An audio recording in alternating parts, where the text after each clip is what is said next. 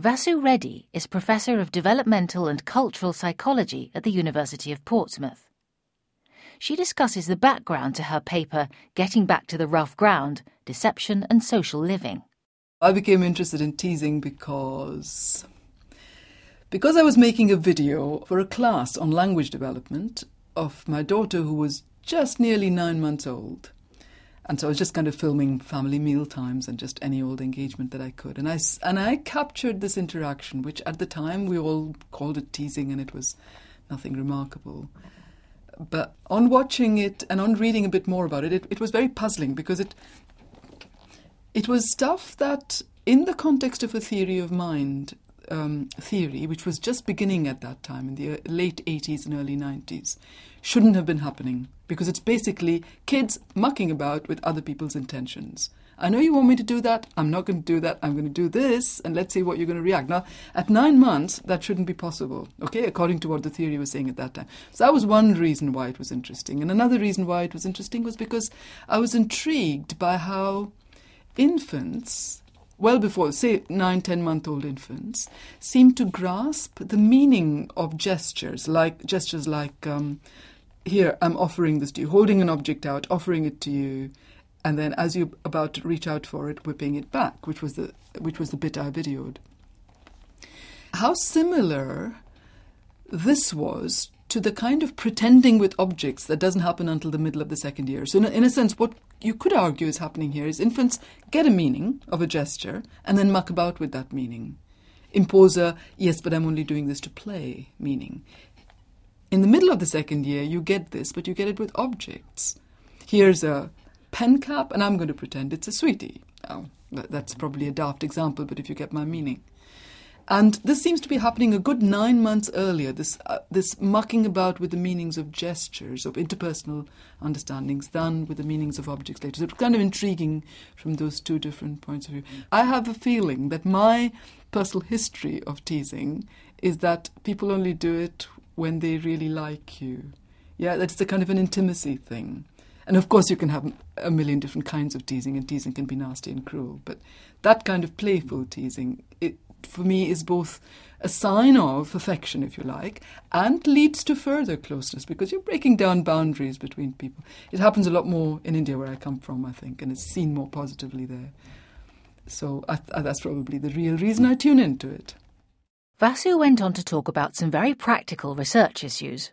One of the difficulties of studying phenomena like teasing and deception is that they happen in very familiar contexts they happen at times when the infant is confident, and they're kind of rare. They're not that rare, but they're rare if you go in with a camera and want to film it. In one of my very first studies of teasing, I was doing all sorts of things. I was interviewing parents and I was taking these video cameras weekly or fortnightly in that first study into parents' homes to look at changes and film the babies. And in one particular case, I remember the mother told me, Look, look, look, she's just started doing this. Every time we go, put the TV on, she actually scoots over there in her walker and stands in front of the TV and beams at us because she knows we're going to say, Oh, you devil, come away from there. We want to watch the TV.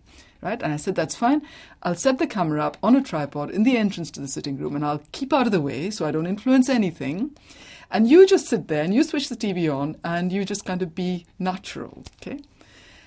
Now, teasing is one of those funny things. What the child is doing is is playing with what you want, if you like. That's one kind of teasing. Um, anyway, so I did this. I went into the kitchen. The mother sat there, and all that happened on the video is the camera was on. The mother was on the sitting room, looking eagerly, wanting her kid to come in front of the TV. The kid went. She was I don't know eight or nine months old. She went in her walker to a corner of a familiar sitting room to a chest of drawers and Muck played around with the handle of the chest of drawers drawers. It was it was a wonderful example of how setting this up by pretending to want something that you really want is, you know, it doesn't work. So it's difficult. I mean, we have got stuff on film, but these kinds of examples, um, the primary source of data is using parents as observers. You know, getting them to use dictaphones and record into it, or getting them to write, or getting them to phone you the moment something like that happens. And that does work, and that's how we've kind of collected most of these examples. We've done a couple of two or three studies, I think, where we've been using parents as um, observers for us. we've given parents dictaphones and got them to record into it, speak into it whenever events which they think might be relevant happen. What, what we wanted from parent was like verbatim, day to day, detailed descriptions of events, not judgments about what does this mean. We we kind of questioned them and discussed the background to it later. And in order to do that, we often gave them a kind of um, like an index card with if something like this happens, talk about it, talk about what happened just before, talk about where the child was looking, talk about what you said, did, before, after, etc. So the kind of cues as to what to talk about. Next, we asked Vasu to talk about the origins of infants' social abilities. I'm really, really keen on the importance of engagement in drawing out intersubjective abilities in the infant, and in fact, in drawing out intersubjective uh, abilities and realities in the people that the infants engage with. I think it's a really important thing that these things aren't in existence in a prefigured kind of way. However, as always, there's this kind of funny paradox where if you were not tuned in to engagement, you wouldn't pick these up and you wouldn't have the engagement. So if you were not tuned in to being intersubjective, it wouldn't mean anything to you from birth. So empirically, you've got huge amounts of evidence now from infants minutes old that they are at the very least tuned in to what other people are doing enough to want to make them do it themselves a lot of the time and even enough to want them to make them want to provoke it if those things that people are doing aren't coming back again and there's even stuff from at least infants of a, a few days old that they are already differentiating between people who look at them and people who don't look, faces which are looking directly at them and faces which are um, which have their eyes averted to the side. And it's kind of like fantastic discrimination skills and fantastic sensitivities to the facial expressions, to the voices, and this is even in utero, that infants are sensitive to what their mothers are saying and in- including sort of subtle differences between one poem and another that's being read to them and so on. So there's all this kind of equipment, if you like, of being tuned in to people's communicative actions. How do Vasu's views relate to those of other psychologists working in the same field? I think the view I'm, have been putting forward is very similar to the views expressed by Colwyn Trevarthen and Peter Hobson and people like um, who have emphasized a very early intersubjective capacity. The thing that I'm probably doing, which is slightly more pronounced in the way I've said it, is differentiating between theories of intersubjective capacities which focus on either coming to understand other people through your own experience of being a person. You might call them a first person perspective on other minds, right? I understand you because I know what it's like to be a mind. And those theorists who argue for third person perspective on understanding other minds, which could be something like, I understand you because, look, I've been watch- watching you and I'm inferring that this is what's uh, driving you and this is what you're doing, and therefore there must be something that's making you do it. The argument that I've been uh, putting forward in direct challenge to the claims that there is either a first person or a third person perspective on understanding minds, and that bringing first person and third person perspectives together is the challenge for infants, is no. What infants start off with, and if they don't, they really are handicapped, is the ability to gain meaning from second person relations. In other words, other minds become real to you, and in fact, your own mind becomes real to you, not because you experience something and know it, not because you watch it, but because you are in engagement with somebody who's directly interacting with you. In other words, you have an engagement, you have a relation where you are an I and the other person is a you, and vice versa. And if you don't have this, the meaning of those things that we call mind or mental states has to be different. If you don't have it, you can't have such a, such a good lead in to either understanding yourself or understanding other people.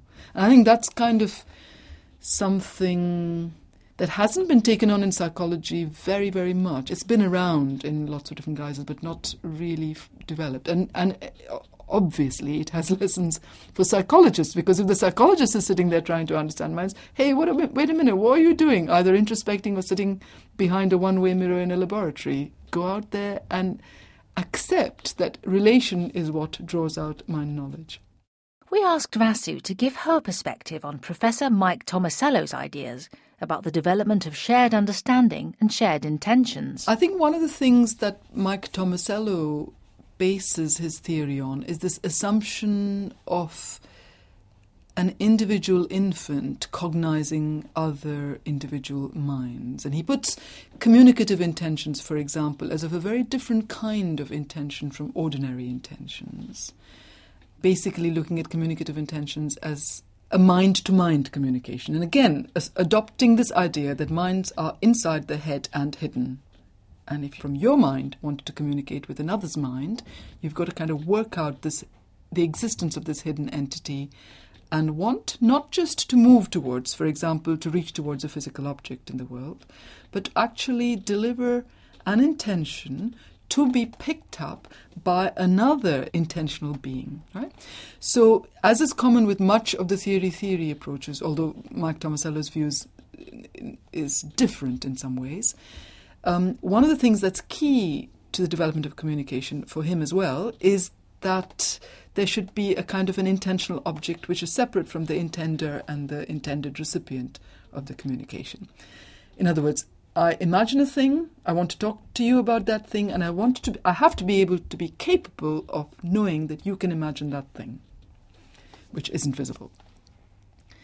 One of the differences that I would have with Mike's position is that he sees, in line with much of the theory theory kind of approaches, that representing these hidden entities, a representational capacity, is prior to and necessary for any kind of genuine communicative or understanding act. And I would actually prefer to put the direction of arrows in the other way. In other words, that it is action and an awareness which is implicit in the action, which could lead to a representation post hoc of what it is you were actually sensibly interacting about, rather than some kind of a conceptual, effectively representation leading to sensible action. I think this is a really crucial difference. And I think one of the sort of the, the f- fundamental problems I have with the theory approach is that you, you say that the theory is necessary to act, theory or some other form of representational capacity. And I'm saying, look, it's your ability to act sensibly which leads to you developing a theory. I mean, look, this is evident in all our adult interactions as well. Theories come after the fact, you know. We understand people, we understand stuff that's going on. Your theory crystallizes that understanding. It does make a difference, but it does make a difference at some later point. It doesn't lead to your initial understanding. It can't. I think drawing a clear divide between relational explanations of any phenomenon and cognitive explanations of any phenomenon, which is the case, this divide exists. Drawing such a divide is probably it's a very very unsatisfactory state of affairs. It depends really on how you define cognition. So if you define cognition as something that's happening in the head and something that's happening in an individual head, in other words, if you define cognition as something outside of embodied interaction, i.e., relation, then you've got a problem. You've got this divide and you're stuck with it. But if we could redefine cognition, and I think we're going to have to do this, if we could redefine cognition as something very much more fluid, for a start, so that it is not fixed representations leading to actions, but something that is constantly being redescribed, to use uh, to use Annette Karmiloff Smith's term, we might end up not only with bridging this gap between cognitive explanations and relational explanations, but actually a more proper understanding of how of how cognition works. From the Open University. For more information, go to www.open.ac.uk forward slash use.